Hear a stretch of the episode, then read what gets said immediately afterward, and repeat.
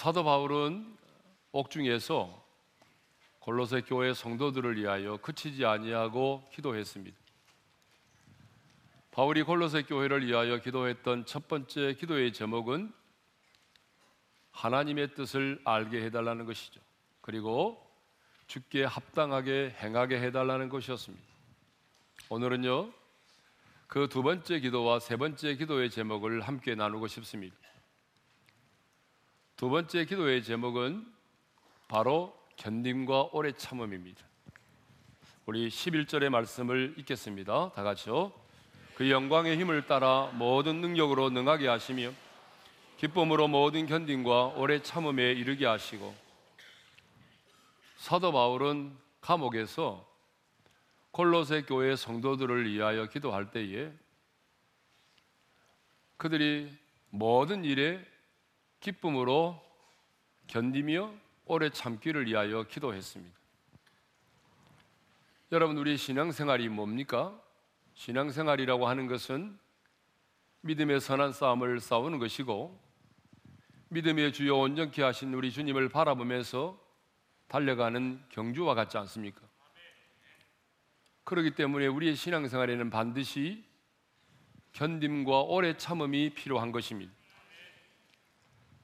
견딤과 오래 참음이 없이 어떻게 우리가 믿음의 선한 싸움을 싸우고 달려갈 길을 달려갈 수가 있겠습니까?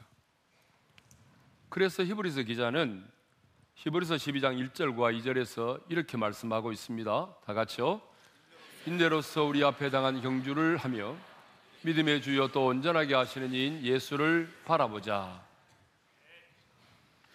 자, 그러면 바울이 기도했던 그 견딤과 오래 참음이라고 하는 것은 무엇을 의미할까요? 여러분, 견딤과 오래 참음은 크게 다르지 않습니다. 뭐 거의 동일한 의미로 사용되고 있다고 해도 틀린 말은 아니죠. 그렇지만 오늘 본문에 나오는 히브리 이 헬라적 언어의 의미로 본다면은 이 견딤은요 환경적 어려움에 굴복하거나 피하지 않고 그 환경에 적극적으로 맞서서 견뎌내는 것을 말합니다. 그리고 오래 참음은 대인 관계에서 오는 어려움 가운데서도 내가 복수하지 아니하고 오래 참아내는 것을 말하는 거죠. 그러니까 견딤이라고 하는 것이 환경적 어려움을 견디는 것이라고 한다, 이겨내는 것이라고 한다면 바로 오래 참음은 인간 관계의 어려움 속에서 참아내는 것을 말합니다. 그러니까 하나님의 사람들은 환경적인 어려움 속에서도 견뎌낼 수 있어야 되고 인간 관계의 어려움 속에서도 오래 참을 수 있어야 합니다. 여러분 뭐 우리 인생 가운데 편하고 좋은 일만 있으면 그냥 뭐 쉽고 참아내는 거 어렵지 않지만 그러나 여러분 신앙생활이라고 하는 게 그렇게 참 쉽지 않잖아요. 신앙생활을 하다 보게 되면 많은 환란을 당하기도 하고 핍박을 받기도 하고 그런 환경으로 인한 어려움뿐만이 아니라 인간관계의 갈등을 겪기도 하는 것입니다. 그러므로 이런 환경적 어려움을 내가 만났을 때에 인간관계의 갈등을 경험하게 되었을 때에 그럼에도 불구하고 내가 견디어내고 오래 참는다고 하는 것은 결코 쉬운 일이 아닙니다. 여러분 왜 바울이 골로새 교회를 위하여 기도하면서 그치지 않고 간절히 그들이 기쁨으로 모든 견딤과 오래 참음에 이르게 해달라고 기도했을까요? 그것은 골로새 교회 성도들 역시 신앙생활 하면서 여러 가지 환경적인 어려움을 겪게 되고 공동체 안에서의 인간관계의 갈등들을 겪고 있었기 때문입니다. 우리 인생을 우리도 인생을 살다 보게 되면 내가 처해 있는 상황과 환경으로부터 어려움을 당하고 인간 관계로 인하여 갈등을 겪을 때가 참 많이 있습니다. 그러므로 환란을 당하고 핍박을 받을 때에만 인내가 필요한 것이 아닙니다. 여러분 인간 관계에도 뭐가 필요하죠? 인내가 필요합니다. 사람에 대해서 오래 참는다는 것 어디 쉬운 일입니까? 뭐 모르는 사람에 대해서 오래 참는 것은 그래도 있을 수 있지만은 지금 내 곁에 있는 사람에 대하여 오래 참는다는 것 여러분 경험해 보셨지만 쉽지 않습니다. 왜 많은 관계들이 깨어지고 위기를 맞습니까? 오래 참고 기다려주지 못하기 때문이죠. 기다려주지 못하는 그 초급함 때문입니다. 우리 주변엔 조금 더 참고 기다려주지 못해서 여러분 가정들이 깨어지고 인생을 망친 사람들이 너무나 많이 있습니다. 그러므로 부부의 관계, 부모와 자식의 관계, 직장 동료와의 관계, 친구와 친구와의 관계에도 인내가 필요한 것입니다. 그런데 많은 분들이요, 이 견딤과 오래 참음을 문제를 회피하거나 아니면 무관심하는 것으로 착각을 하고 있습니다. 근데 여러분, 오늘 하나님께서 말씀하고 있는 이 견딤과 오래 참음은 문제를 회피하거나 나 몰라라 하는 식으로 무관심한 것이 결코 아닙니다. 체념이 아닙니다. 우리 예수님의 삶의 모습이 오늘 본문이 말하고 있는 견딘과 오래 참음의 모습이 어떤 것인가를 잘 보여주고 있습니다. 견딘과 오래 참음의 표준이 되시는 우리 예수님을 한번 생각해 보겠습니다. 자, 우리 예수님 이 땅에 계시는 동안에 참 많은 배신을 받으셨, 당하셨습니다. 많은 배신을 당하셨고 십자가에 그 수치와 고난을 당하셨는데 주님이 어떻게 그런 배신과 고난을 받으실 때에 어떻게 그 고난을 이겨내시고 참으셨습니까? 여러분, 예수님 무관심하시고 회피하심으로 오래 참으셨습니까? 아닙니다. 자, 우리 예수님께서 가른 유다의 배신으로 말미암아 로마 병정들에게 잡히시던 날을 생각해 볼까요? 곁에 있던 베드로가 칼을 빼어서 대제사장의 종의 귀를 잘랐습니다. 그때 주님께서 뭐라고 말씀하셨습니까? 야, 믿을 놈은 너밖에 없구나. 라고 말씀하지 않으시고 이렇게 말씀을 하셨습니다. 읽겠습니다. 시작. 이 칼을 도로 칼집에 꽂으라. 칼을 가지는 자는 다 칼로 망하느니라. 너는 내가 내 아버지께 구하여 지금 열두 군단 더 되는 천사를 보내시게 할 수 없는 줄을 아, 아느냐? 주님은요, 온갖 수치와 조롱과 멸시를 받으시고 채찍에 맞으시고 그 십자가를 지시고 골고다의 언덕길을 오르셨습니다. 그리고 마침내 십자가에 못 박혀 죽으셨습니다. 하지만 주님은 결코 굴복하지 않으셨습니다. 주님은 그 고난을 피하지 않으셨습니다. 제자들이 자신을 배신할 때에 분노하지 않으셨습니다. 아니, 열두 군단이나 더 되는 천사들을 동원해가지고 복수하지 않으셨습니다. 주님은 누가복음 23장 34절에 보게 되면 도리어 이렇게 기도하시죠. 읽겠습니다. 아버지 저들을 사하여 주옵소서 자기들이 하는 것을 알지 못함이니이다. 주님은 도리어 그들을 위하여 기도하셨습니다. 주님은요, 자신을 죽이려는 자들 앞에 굴복하지 않으셨습니다. 자신에게 주어진 고난을 피하지도 않으셨습니다. 아니, 자신을 배신하는 자들을 복수하지 않으셨습니다. 그러니까 우리 주님은 굴복하지도 않으시고 피하지도 않으시고 복수하지도 않으시면서 견뎌내시고 오래 참으셨습니다. 이것이 오늘 본문이 말하고 있는 견딤과 오래 참음의 의미입니다. 그런데 이 견딤과 오래 참음은요, 우리 신앙생활의 모든 영역에 다 필요하다는 얘기입니다. 인내가 필요로 하지 않는 것은 아무것도 없습니다. 선을 행하는 일에도 인내가 필요하죠. 여러분 갈라디아서 6장 9절의 말씀을 한번 읽어볼까요? 시작. 우리가 선을 행하되 낙심하지 말지니 포기하지 아니하면 때가 이름에 거두리라. 선을 행하는 일에도 뭐가 필요하단 말이에요? 인내가 필요하다는 얘기죠. 여러분 심지어는 기도 응답에도 인내가 필요합니다. 이제 우리가 목요일 저녁부터 타니엘 기도회를 시작을 하게 되는데 여러분 타니엘이 기도를 시작한 그 첫날에 하나님은 다니엘의 기도를 들으시고 응답을 하셨습니다. 그런데 그 응답이 천사를 통해서 자기에게 오기까지는 21일이라고 하는 시간이 필요했던 것입니다. 기다림이 있었습니다.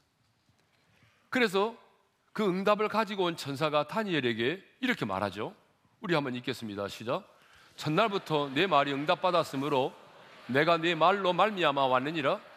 그런데 바사 왕국의 군주가 21일 동안 나를 막았으므로 이제 내가 마지막 날에 내 백성이 당할 일을 내게 깨닫게 하러 왔노라. 여러분 무슨 얘기입니까? 다니엘이 기도한 그 첫날에 하나님이 다니엘의 기도를 들으시고 응답하셨대요. 그런데 천사가 그 응답을 가지고 다니엘에게 오기까지는 21일이라고 하는 영적인 전쟁이 있었다는 얘기입니다. 그런데 만일 다니엘이 기다리지 못하고 중도의 기도를 포기해 버렸다고 한다면 어떻게 되었을까요? 다니엘은 그 기도의 응답을 받을 수가 없었겠죠. 그래서 기도의 응답에도 뭐가 필요하다는 얘기죠? 인내가 필요하다는 얘기입니다. 우리 주님은 우리의 구원에도 견딘과 오래 참음이 필요하다고 말씀하셔요. 여러분 마태복음 10장 22절의 말씀을 읽겠습니다. 시작. 너희가 내 이름으로 말미암아 모든 사람에게 미움을 받을 것이나 끝까지 견디는 자는 구원을 얻으리라. 주님이 말씀하셨어요. 끝까지 견디는 자가 구원을 얻는다. 누가복음 21장 19절에서는 이렇게 말씀하셨습니다. 다 같이요. 너희의 인내로 너희 영혼을 얻으리라. 너희의 인내로 어때요? 너희의 영혼을 얻으리라. 인내가 필요하다는 얘기입니다. 그런데 이제 본문을 보게 되면 아주 우리에게 부담으로 다가오는 단어가 있습니다. 그게 뭐죠? 기쁨이라는 단어입니다. 자, 바울은 기도할 때에 기쁨으로 모든 견딤과 오래 참음에 이르게 하시고라고 했습니다. 뭐 로마서 5장에서는 환란 중에도 즐거워하라고 말했죠. 경험해 보신 분은 아시겠지만은 견디어내고 오래 참는다는 게 여러분 얼마나 힘들고 어렵습니까? 그런데 바울은 기쁨으로 모든 견딤과 오래 참음에 이르게 해달라고 기도하고 있습니다. 그렇다면 여러분은 환란을 당하고 박해를 당할 때에 기뻐할 수 있겠습니까? 인격적인 수모를 당하고 무시를 당할 때에도 기뻐할 수 있겠습니까? 아니, 경제적인 어려움이 계속되는 그 상황 속에서도 기뻐할 수 있겠습니까? 지금 우리가 사는 세상은 모든 것이 자동화되어 가고 있고 쌍둥이도 세대 차이를 느낀다고 말할 만큼 빠른 속도로 변하고 있습니다. 그래서인지 이 시대를 살아가는 사람들은 이전의 사람들보다도 훨씬 더 조급합니다. 바쁨과 빠름에 길들여져 있습니다. 그래서 디모데후서 3장 4절에 보게 되면 말세에 대한 특징으로 뭘 말하고 있냐면 조급함을 말하고 있습니다. 우리 한번 읽겠습니다. 시작. 배신하며 조급하며 자만하며 쾌락을 사랑하기를 하나님 사랑하는 것보다 더하며 여러분 주님 오실 날이 임박해지면 이 세상의 마지막 때가 다가오게 되면 사람들은요 배신을 밥 먹듯이 한다는 것입니다. 사람들은 배신하고 그리고 조급하고 자만하고 쾌락을 사랑하기를 하나님 사랑하는 것보다 더하게 된다는 거죠. 그러니까 우리가 분명하게 알 수 있는 것은 지금 우리 시대보다도 앞으로 다음 세대를 살아가는 우리 세대들이 훨씬 더 배신도 잘하고 훨씬 더 자만하고 훨씬 더 조급하고 그리고 훨씬 더 쾌락을 사랑하기를 하나님 사랑보다도 쾌락을 더 사랑하게 된다는 것입니다. 그래서 이제 현대인들은 이전 시대의 사람들보다도 오래 참지를 못합니다. 화도 쉽게 화를 내죠. 쉽게 싸우고, 쉽게 욕하고, 갑질도 쉽게 하고, 돌아서기도 쉽게 하고, 상처도 쉽게 받고, 쉽게 판단하고, 여러분 그러지 않습니까? 네. 확실히 이전의 사람들보다 오래 참지 못합니다. 직장도 쉽게 옮기고, 여러분 그러지 않습니까? 예. 그런데 오늘 우리 주님은 이렇게 말씀하십니다. 바울을 통해서 기쁨으로 모든 견딤과 오래 참음에 이르라. 여러분 우리가 와닿는 단어가 뭐예요? 기쁨이라는 단어예요. 마지 못해서 어쩔 수 없이 억지로 기쁨으로 견뎌내고 오래 참으라는 게 아니에요. 주님이 오늘 우리에게 도전하고 있는 말씀은 기쁨으로 어느 한 일만이 아니라 모든 일에 견뎌내고 오래 참음에 이르라는 거예요. 여러분 사실은요. 이 기쁨이라고 하는 기쁨은 오래 참음과는 거리가 먼 단어입니다. 그러지 않아요? 그래 이런 말 있잖아요. 인내는 쓰다. 그러나 열매는 달다. 여러분 그렇죠? 인내가 달아요? 씁니까? 인내는 쓰죠. 인내가 단분이 있어요? 인내는 쓰다는 말이 무슨 말이에요? 그만큼 고통스럽다는 얘기 아니에요. 여러분, 인내는 그만큼 고통스럽습니다. 괴롭습니다. 그런데 주님은 오늘 우리에게 말씀합니다. 기쁨으로 모든 견딤과 오래 참음에 이르라는 거예요. 기쁨으로 모든 일에 견뎌내고 오래 참으라는 거예요. 그런데 이 타락한 재성을 가지고 있는 우리 인간들은 기쁨으로 모든 일에 견디어내고 오래 참을 수 없습니다. 여러분 한번 생각해 보자고요. 내 자신에 대해서도 오래 참지 못하는데 여러분 다른 사람에 대해서 오래 참을 수 있겠어요? 여러분 인생을 살다 보게 되면 내 자신에게 우리가 화가 나고 내 자신에게도 조급할 때가 얼마나 많습니까? 내 자신에 대해서도 참아내지 못하는 내가 다른 사람에 대해서 오래 참을 수 있겠어요? 아니, 신앙생활 하다 보게 되면 하나님께 대하여서도 오래 참지 못할 때가 있어요. 화가 날 때가 있어요. 하나님께 대해서도 조급할 때가 얼마나 많아요. 그런데 하나님께 대하여서도 조급하고 오래 참지 못하는 내가 신앙 때문에 환란과 핍박을 당한다면 오래 참아낼 수 있겠습니까?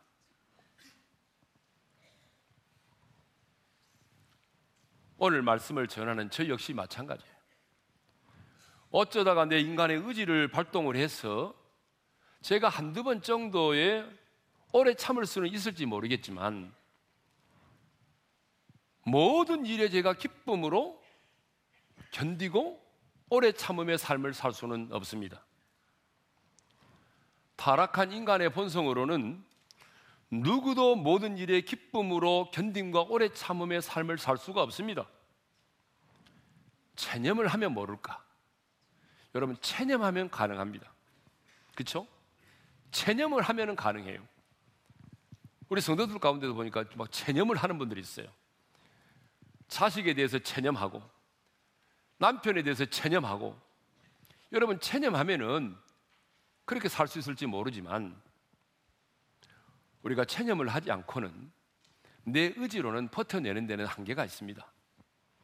자, 그렇다면 주님은 우리에게 기쁨으로 모든 일에 견디고 오래 참으라고 말씀하시는데 타락한 그 인간의 본성을 가지고 있는 우리는 죽었다 깨어나도 모든 일에 기쁨으로 견딜 수가 없고 오래 참을 수가 없단 말이에요.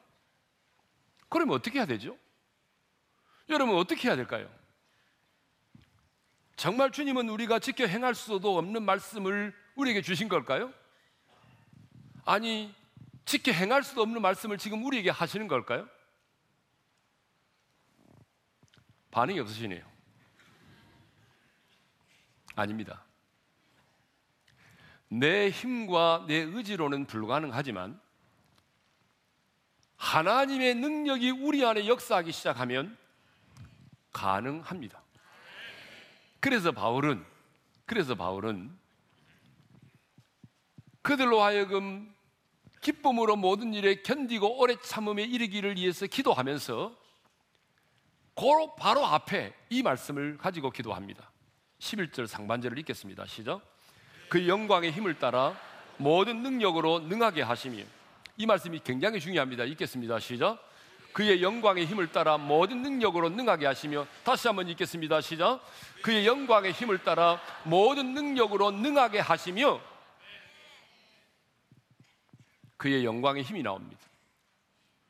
여기서 힘이라고 하는 단어가 크라토스라는 말인데 이 단어는 주로 하나님께만 사용되는 단어입니다.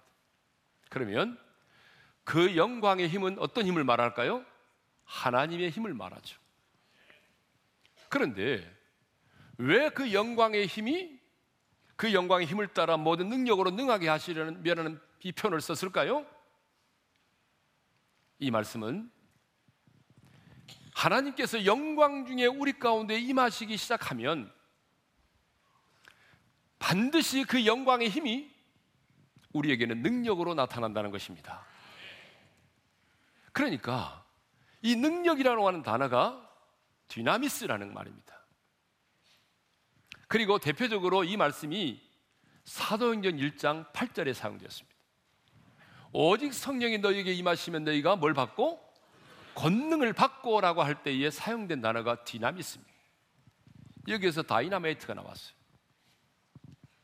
그러니까 우리에게는 여러분 우리에게는 타락한 그 본성을 갖고 있기 때문에 우리의 힘과 의지로는 기쁨으로 견디고 오래 참을 수 없지만은 하나님께서 영광 중에 우리 가운데 임하시면 그 영광의 힘이 우리 안에서 능력으로 역사하기 시작하면 여러분 어떤 사람도 어떤 나약한 사람도 아무리 별 볼 일 없는 사람도 그 성령의 능력이 우리 가운데 역사하기 시작하게 되면 그 능력의 역사하심을 따라서 어떤 환란도 어떤 핍박도 심지어는 죽음까지도 어떤 인과의 관계의 그런 아픔 속에서도 여러분 어떻게 할 수 있다는 얘기입니까?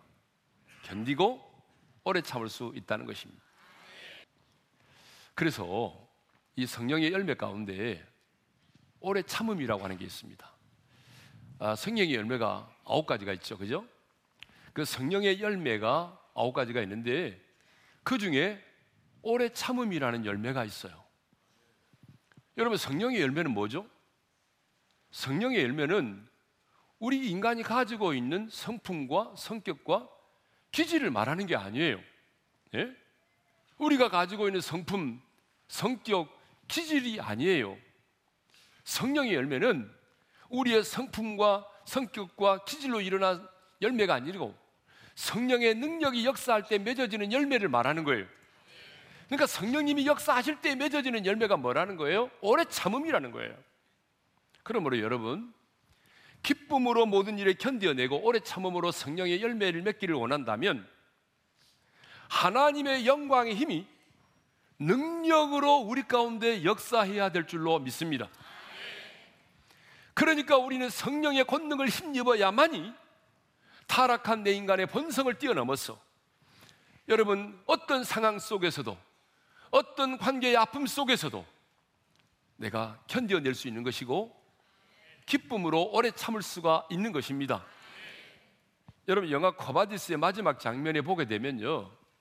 그 네로와 그와 함께한 자들이 어, 사다의 밥이 되어 죽어가는 순교를 당하고 있는 그리스도인들을 보면서 아주 실망하는 장면이 나옵니다. 여러분 왜 실망했을까요? 그 이유는요. 그들이 두려워하지 않기 때문에 실망한 거예요. 그들이 웃으면서 죽기 때문에 실망한 거예요.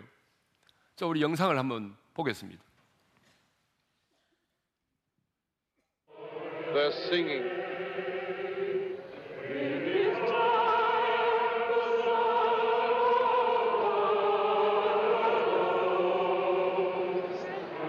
These dogs have effrontery even in death. The lions will sing louder, I think.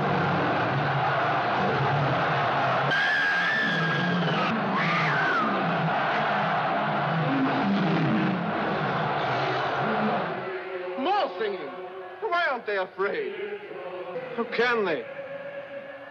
Beyond understanding. I'm smiling. It's monstrous of them to die smiling. It's inhuman. 여러분 이 영화의 장면을 아마 기억하고 있을 거예요. 그들은 예수 믿는 것 때문에 핍박을 받았습니다. 예수 믿는 것 때문에 잡혔고 온영 경기장에서 사자의 밥이 되었습니다. 여러분 마땅히 비명을 지르고 사태질을 하고 분노하는 가운데 죽어야 되는데 그들은 두려워하지 않았다는 거죠. 웃으면서 죽었다는 거예요. 여러분 이게 인간의 본능이 할 수 있는 일입니까? 인간의 본능은 그렇게 할 수가 없습니다. 오늘 우리가 나누고 있는 말씀처럼 그 영광의 힘이 능력으로 그들 가운데 역사하기 때문에 다이나마이트 같은 능력이 그들 안에 역사하기 때문에 여러분 그들은 그 성령의 능력으로 죽음 앞에서도 겁을 내지 않고 두려워하지 않고 웃으면서 순교할 수가 있었던 것입니다. 그렇습니다, 여러분. 아무리 나약한 사람도 아무리 겁이 많은 사람도 전능하신 하나님의 영광이 힘이 능력으로 역사하면 어떤 환란도 어떤 핍박도 어떤 환경도 어떤 죽음도 어떤 관계의 어려움도 기쁨으로 견뎌낼 수 있습니다. 여러분 우리가 그동안 다니엘 기도회를 하면서 얼마나 많은 간증자들의 간증을 들었습니까? 이번에도 우리가 듣게 되겠지만 여러분 그 다니엘 기도회 간증자들의 공통점이 뭐예요?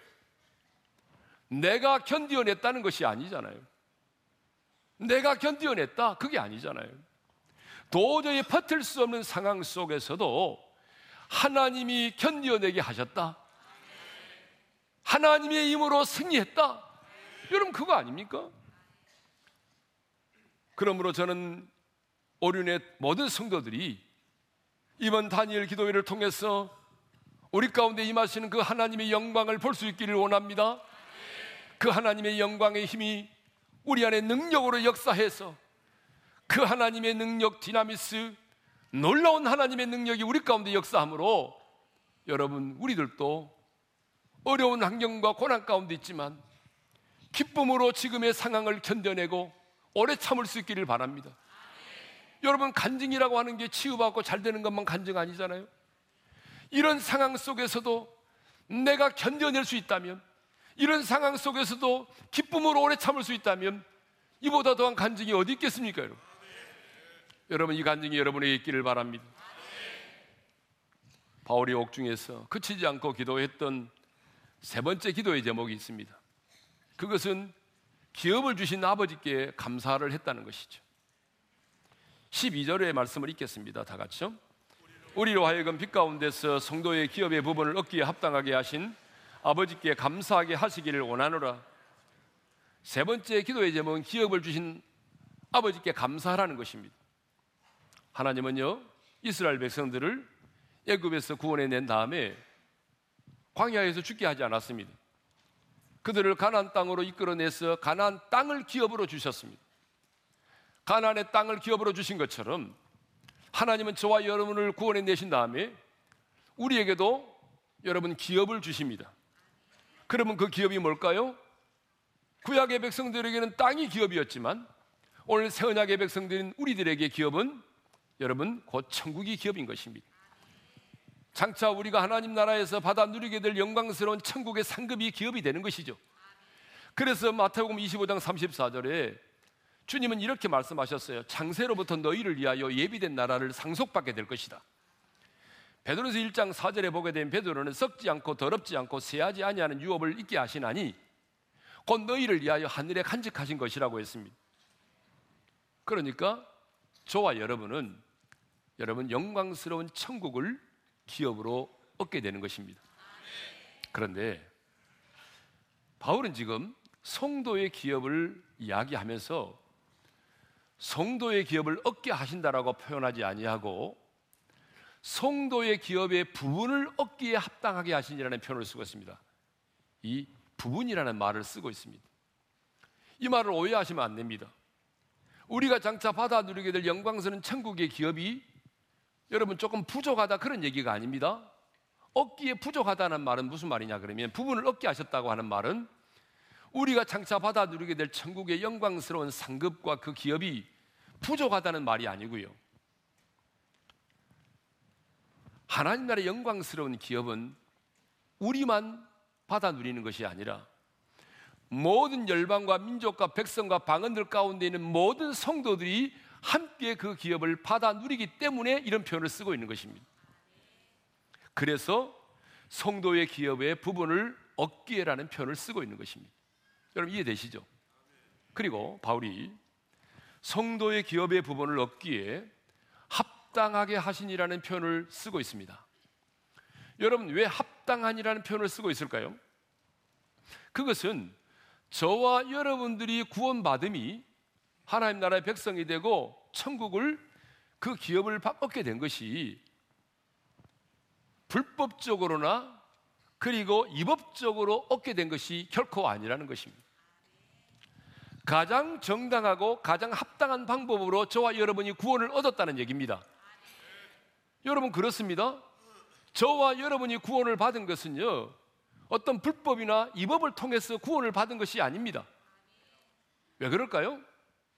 주님께서 인간의 몸을 입고 이 땅에 오셔서 우리를 구원하시기 위해서 십자가에 의해서 달려 죽으실 때에 여러분 우리의 죄값을 완벽하게 지불하셨습니다.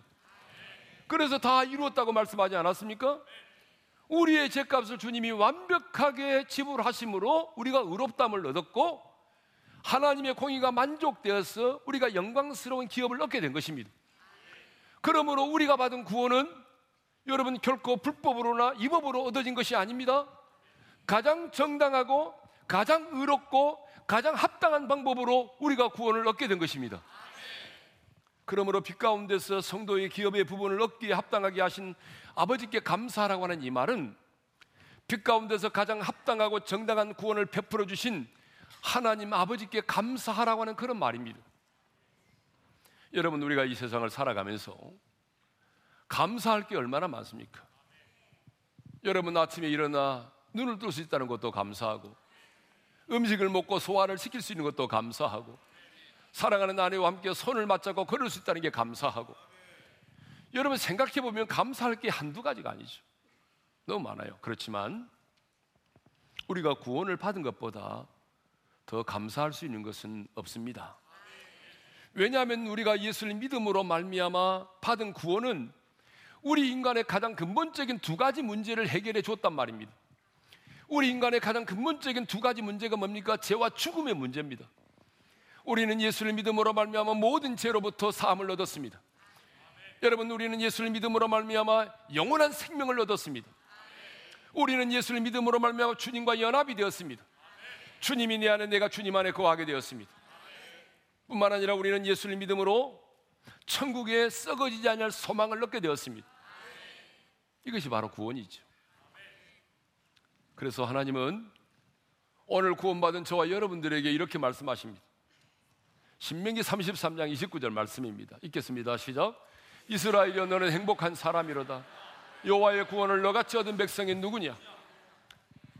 여러분 여기 이스라엘은 여러분의 이름을 대도 상관이 없습니다. 우리가 영적인 이스라엘 백성들이기 때문에. 이스라엘이요 영적인 이스라엘 백성들이요 너는 행복한 사람이로다. 너같이 구원 얻은 사람이 누구냐? 여러분 하나님이 말씀하시는 행복의 기준은 돈이 아닙니다. 하나님이 말씀하시는 행복의 기준은 출세가 아닙니다. 하나님이 말씀하시는 행복의 기준은 구원입니다. 그러므로 여러분 우리가 옥탑방에 살고 하루하루 힘겹게 살아갈지라도 내가 예수님 믿음으로 구원을 받았다면 우리는 하나님 앞에서 행복한 사람인 것입니다. 여러분 행복한 자로 살아가시기를 바랍니다. 그래서 하박국 선지자는 이렇게 구원을 노래했습니다. 우리 다 같이 읽겠습니다. 비록 무화과 나무가 무성하지 못하며 포도나무 열매가 없으며 감람나무에 소출이 없으며 밭에 먹을 것이 없으며 우리의 양이 없으며 외양간에 소가 없을지라도 나는 여호와로 말미암아 즐거워하며 나의 구원의 하나님으로 말미암아 기뻐하리로다. 할렐루야. 여러분 모든 것이 사라졌습니다. 절대 절망의 상황입니다. 그렇지만 하박국은 노래합니다. 그렇지만 나는 구원의 하나님을 인하여 기뻐하고 즐거워하리로다. 여러분 이것이 바로 구원받은 사람인 것입니다. 정말 구원받은 사람은요 현실이 이렇게 암담하고 어둡고 슬프고 어떤 희망도 보이지 않을지라도 여호와로 말미암아 즐거워하며 내가 받은 구원을 인하여 즐거워하며 살아가는 것입니다. 누가 하나님의 사람입니까? 여러분 교회를 다닌다고 하나님의 사람입니까? 교회 안에서 직분을 받았다고 다 하나님의 사람입니까? 아닙니다. 지금 내가 처하여 있는 상황을 뛰어넘어서 지금 내가 처해 있는 상황을 뛰어넘어서 나를 죄와 죽음에서 구원하신 그 구원의 하나님을 인하여 기뻐하며 즐거워하는 자가 바로 하나님의 사람인 것입니다. 오늘은 추수감사주일로 지킵니다. 여러분 왜 오늘 우리가 감사주일로 지킵니까? 한 해 동안 하나님께서 내 가정과 일터와 내 자녀들에게 베풀어 주신 그 은혜를 잊지 않고 내가 특별하게 감사로 하나님을 예배하기 위해서입니다. 하나님은 감사로 제사를 드리는 자가 나를 영화롭게 하신다고 말씀하지 않았습니까? 그러므로 한 해 동안 여러분의 가정과 일터와 여러분의 자녀들에게 베풀어 주신 그 하나님의 은혜를 인하여 진심으로 감사할 수 있기를 바랍니다. 더 나아가 나를 구원해 주시고 여기까지 나를 인도해 주신 그 하나님을 인해서 기뻐하고 천국의 기업을 합당하게 얻게 하신 하나님 아버지께 마음에서부터 우러나오는 진정한 감사와 찬양을 주님께 드릴 수 있기를 바랍니다. 우리 찬양하며 나갑니다. 날 구원하신 주 감사. 1절만 부르겠습니다. 날 구원하신 주 감사. 모든 것 주심 감사. 지난 추억이 내 감사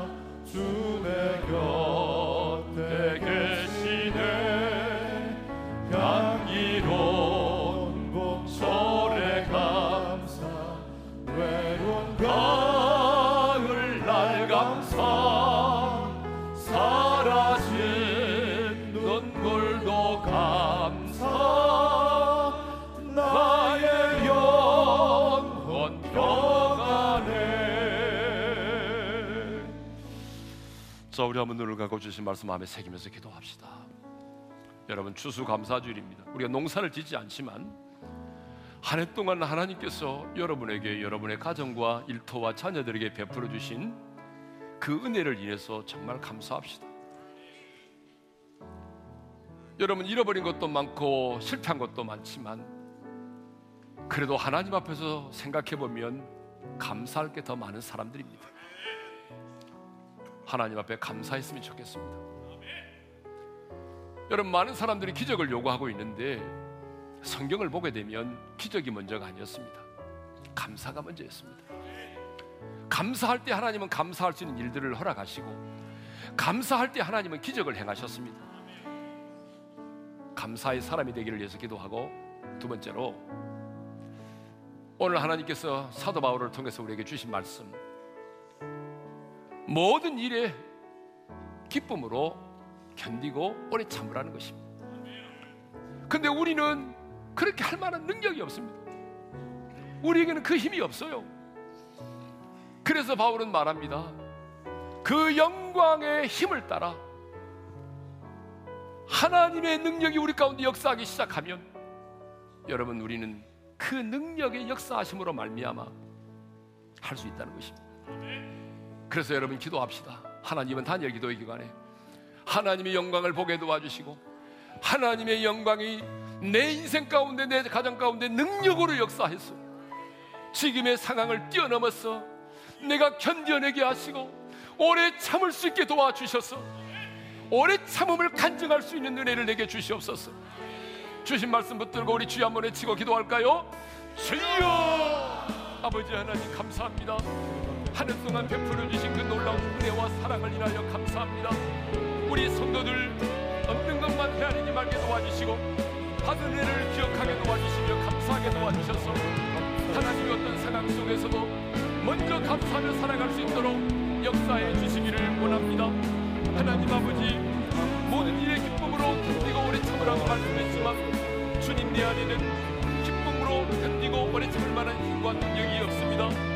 그렇지만 그 영광의 힘이 하나님의 영광의 힘이 능력으로 내 안에 역사하기 시작한다면 나는 그 성령의 능력으로 어떤 상황과 환경 속에서도 어떤 고난과 어떤 관계 속에서도 나는 기쁨으로 견뎌내고 오래 참을 수 있사오니 이번 단일 기도의 기간에 그 영광의 힘이 성령의 능력으로 우리 가운데 나타나게 하여 주시고 그 영광의 힘이 성령의 능력으로 우리 가운데 역사하여 하나님 아버지의 말씀을 듣는 모든 성도들이 하나님이여 어떤 상황 속에서도 하나님의 기쁨으로 견뎌내며 오래 참을 수 있는 놀라운 은혜를 경험하게 도와주시옵소서. 이제는 우리 주 예수 그리스도의 은혜와 하나님 아버지의 영원한 그 사랑하심과 성령님의 감동 감화 교통하심이 한 해 동안 베풀어 주신 하나님의 은혜에 감사하며 언제나 감사하는 자로 살기를 마음속에 다짐하면서 내 힘이 아닌 그 영광의 힘을 따라 성령의 능력의 역사하심을 따라 어떤 상황, 어떤 관계의 아픔 속에서도 기쁨으로 견뎌내고 오래 참을 수 있기를 다짐하는 모든 성도들 위해 이제로부터 영원토로 함께 하시기를 축원하옵나이다. 아멘.